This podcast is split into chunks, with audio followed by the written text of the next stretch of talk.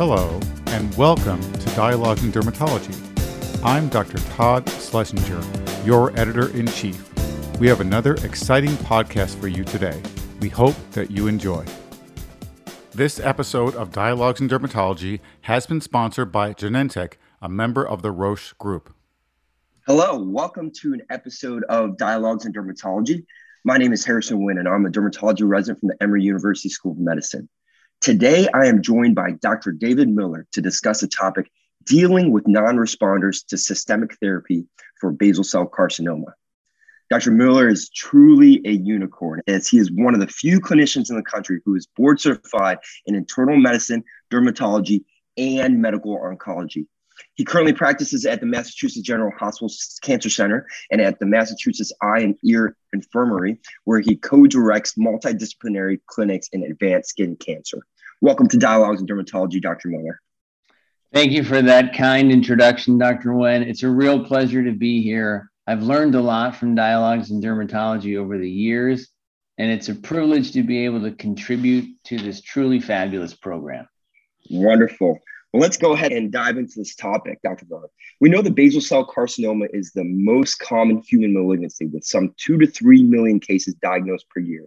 And while the majority are cured with approaches used by dermatologists and dermatologic surgeons, I know that in your practice, you often see patients that require multimodal care. Can you tell us a bit about the type of basal cell carcinoma patients you see in your practice? That's correct, Harrison. Although the majority of basal cell carcinomas can be cured via excision or managed successfully with topical therapies, our practice focuses on patients with advanced basal cell carcinomas that are either one, at very high risk of recurrence if treated by surgery, two, curable by a surgery that will result in a significant reduction in the quality of life of that patient due to the functional or cosmetic consequences, or three, are incurable by surgery or radiation.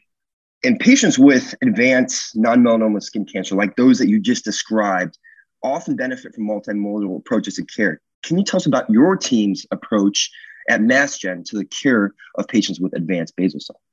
Absolutely, Harrison. Yes, given that these patients often require consideration of multimodal care, we regularly convene multidisciplinary teams consisting of dermatology, surgical oncology, ENT, radiation oncology, radiology, and medical oncology to thoughtfully weigh the risks and benefits of the treatment options.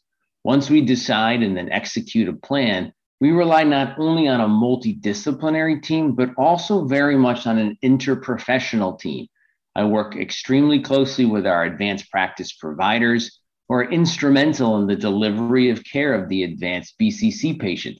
Furthermore, optimal care requires a team of not only dermato-oncologists and advanced practice providers, but also on practice nurses, social workers, physical therapists, occupational therapists, nutritionists, palliative care specialists, and administrative assistants. It is truly a team effort.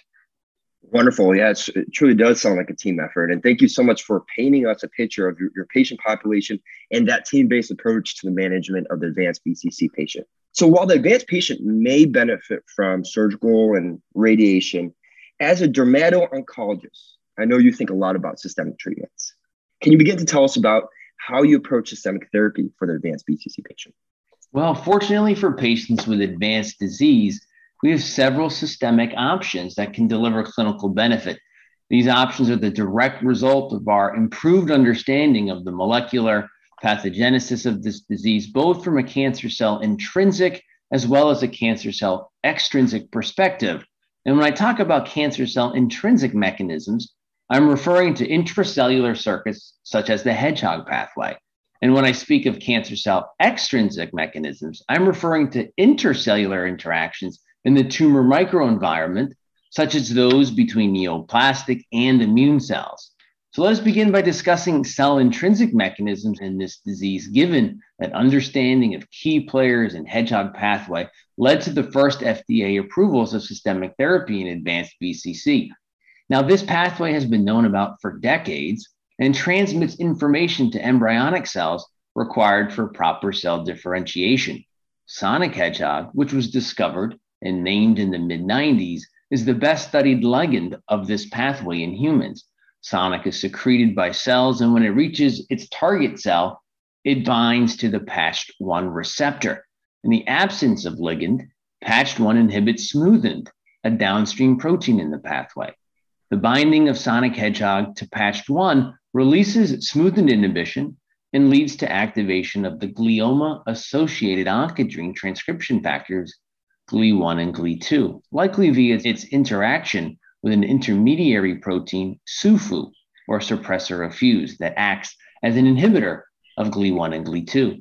To underscore the importance of the molecular components I just described, it is thought that upwards of 70 to 90% of sporadic BCCs have mutations in patched 1.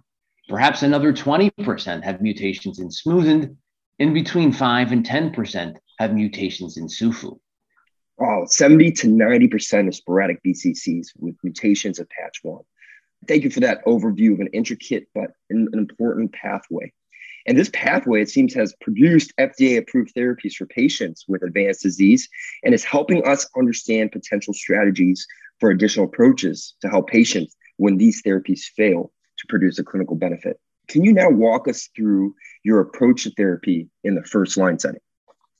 Our current approach to patients in need of systemic therapy is to begin treatment with a monotherapy approach with an FDA approved smoothened inhibitor if a clinical trial is not available.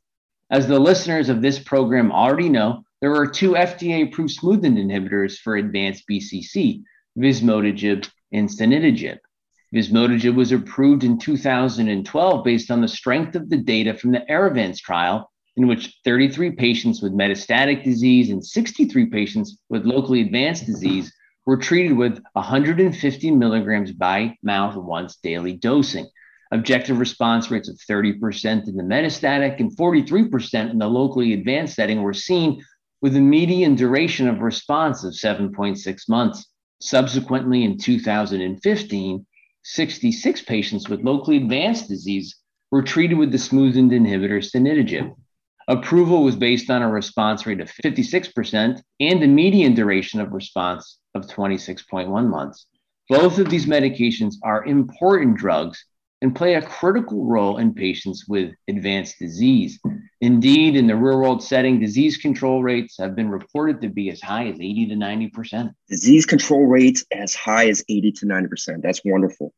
Now, of course, it's not as perfect as we like, or else we wouldn't be having this topic of discussion. And so, to that point, you've talked about the benefits of vismodegib and sonidegib. Can you tell us about some of the challenges you face when using these agents? Absolutely. Well, the benefits of smoothing inhibitors include clinically meaningful reductions in tumor size. The two major challenges include the fact that nearly all patients experience significant toxicity, and most patients will become either intolerant to those adverse effects and or the tumors develop resistance.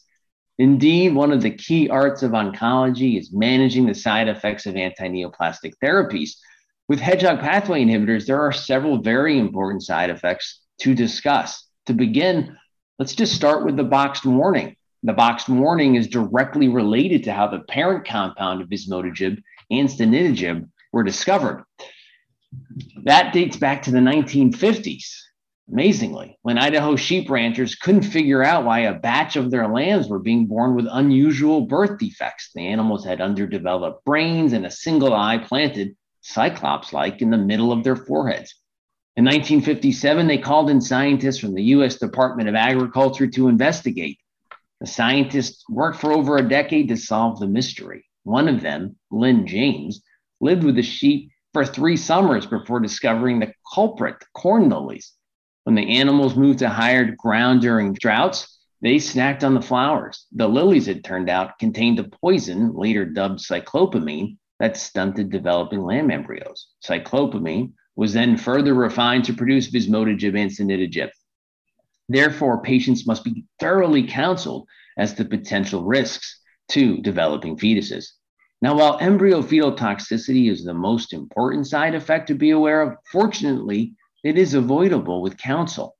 Unfortunately, what seems to be inevitable for most patients is alterations in taste, muscle cramps, and alopecia. And while mitigation strategies do exist, these side effects often accumulate in time and necessitate treatment holidays for the vast majority of patients. Dr. Miller, I love that story about Lynn James and living with the sheep. And to just really, you know, that's that's science at its best. Uh, so thank you so much for sharing that. Dr. Miller, you mentioned that the majority of patients either become intolerant and or progress on first line therapy. What second line systemic therapy options exist for advanced basal cell carcinoma? Well, fortunately, Harrison, insights into the role of the immune system in the tumor microenvironment has led to important second line therapy that was approved by the FDA in February 2021, cemiplimab RWLC. Cemiplimab, an anti PD 1 antibody indicated for locally advanced metastatic cases previously treated with a smoothened inhibitor or for whom a smoothened inhibitor is not appropriate, was granted approval based on Empower BCC1, a trial of 84 patients with locally advanced and 28 patients with metastatic disease. Response rates were seen in 29% of patients with locally advanced and 21% with metastatic disease. Five patients in the locally advanced cohort had a complete response. Importantly, this study establishes the proof of concept of the role of immune checkpoint inhibitors in basal cell carcinoma. We knew that monoclonal antibodies against PD1 and PDL1 had activity in diseases like melanoma, Merkel cell carcinoma, and squamous cell carcinoma. And now, as a result of Empower BCC1, we know this pathway is important in BCC. So, response rates of 29% of patients with locally advanced and 21% with metastatic disease that seems to not be the majority. That seems to perhaps leave a good deal of patients who are not responding. Are there any biomarkers at this time that can help us identify patients which are more likely to respond, Dr. Miller? Unfortunately, we do not. The Empower BCC1 investigators performed exploratory analyses on biospecimens taken during the trial and assessed them as to whether tumor mutation burden or loss of class 1 major histocompatibility complex could help distinguish responders from non-responders, but neither proved to be a reliable predictor. Okay, so no biomarkers yet. But overall, it seems like we've still come a long way with we have two first line options and one in the second line setting. Can you now tell us about your approach to dealing with non-responders to systemic therapy for basal cell carcinoma? Absolutely. You know, resistance to available strategies poses a significant therapeutic dilemma for our patients. We've learned that resistance to hedgehog pathway inhibitors may develop via disruption of the drug binding site through smoothened mutations. Indeed, most patients with hedgehog pathway inhibitor resistance have mutations in smoothened, regardless of whether the resistance is primary or secondary. One approach to addressing this resistance is to switch agents after intrinsic or acquired resistance is appreciated. Overall, though, this is a data low zone with case reports describing clinical experience. A JAAD case report in 2017 described intracranial regression of an advanced BCC using sonidegib and itraconazole after failure with vismodegib. Indeed, itraconazole, the triazole antifungal we know well, binds to smoothened at a site distinct from the other smoothened inhibitors, and it's been investigated in combination with arsenic trioxide for patients with frontline smoothened inhibitor resistance. Arsenic trioxide, which destabilizes GLI2 to inhibit transcription of target genes of the hedgehog signaling pathway, in combination with itraconazole, was studied in a small clinical trial of five patients with metastatic disease who experienced progression on a frontline smoothened inhibitor. Of the five patients, three completed three cycles of treatment and two discontinued treatment owing to disease progression or adverse events. Overall, arsenic trioxide and itraconazole reduced GLI1 messenger RNA levels by 75% from baseline, which was the primary endpoint of the study. The best overall response after three treatment cycles was stable disease in three patients. Importantly, none had tumor shrinkage. So my enthusiasm to use this combination overall has been tempered. So we do have itraconazole and arsenic trioxide in the armamentarium, but really none had tumor sh- shrinkage. So perhaps this isn't quite the solution long term for us. Are there any other potential targets that have been investigated in the setting of smoothing inhibitor resistance? Yes, because the phosphatidylinositol 3 kinase pathway has been implicated in smoothing inhibitor resistance, the efficacy and safety of combining smoothing inhibition with PI3 kinase inhibition has been examined. An exploratory, open label, investigator initiated study of 10 patients was conducted to evaluate the efficacy and safety of combination sonidegib with the pan PI3K inhibitor buparlisib in advanced BCC. Unfortunately, this study was terminated early after a total of eight grade three adverse events in 50% of the patients. Seven of the patients were evaluated for efficacy, five with previous smoothing inhibitor failure. This combination achieved an overall response rate of 14.3% and a disease control rate of 71%. One patient had a partial response, and four patients remained with stable disease. Now, in addition to combination therapies with targeted therapies, what approaches are being looked at to capitalize on our knowledge of the immunologic mechanism in the tumor microenvironment? Well, building off our experience in diseases like melanoma, we're combining PD-1 directed therapies with additional immune checkpoint inhibitors like CTLA4 and LAG3, which have yielded improved response rates in melanoma. Investigators at Johns Hopkins are conducting an open label phase two signal seeking study of the anti PD 1 antibody nivolumab plus the LAG3 inhibitor relatlimab or the CTLA4 inhibitor ipilimumab for patients with advanced BCC. I'm eagerly awaiting the results of that study as it should provide us with important insights in the utility of combining immune checkpoint blockade in advanced BCC. Thanks for giving us insight into that novel uh, kind of current study, and we'll have to stay tuned for the results of that. That's it really underscores the point of continued clinical investigation and how important it is to find novel therapeutics with activity in this disease. Are there additional strategies that you've tried with existing armamentarium? Well, another strategy is to reduce the likelihood of developing acquired resistance via utilization of smoothing inhibitors in the neoadjuvant setting. Hedgehog pathway inhibitors are being studied as neoadjuvant therapy to reduce lesion size to enable the possibility of surgical excision in candidates previously unsuitable for surgery. With this strategy, the development of resistance may be less likely as patients who respond to initial treatment will be able to have their tumors removed. In an open label study investigating the use of vismodegib prior to surgery in patients with advanced disease, the investigators noted a mean decrease from baseline in target tumor surgical defect area of 27% in patients treated with at least three months of vismodegib. Among the eight patients who participated in a two year follow up, Neoadjuvant treatment decreased the surgical area by 35% and allowed for tumor clearance with no recurrence at a mean follow up of nearly two years. In another study, the VISORB trial, 34 patients with globe and lacrimal drainage system threatening basal cell carcinoma were treated with vismodegib.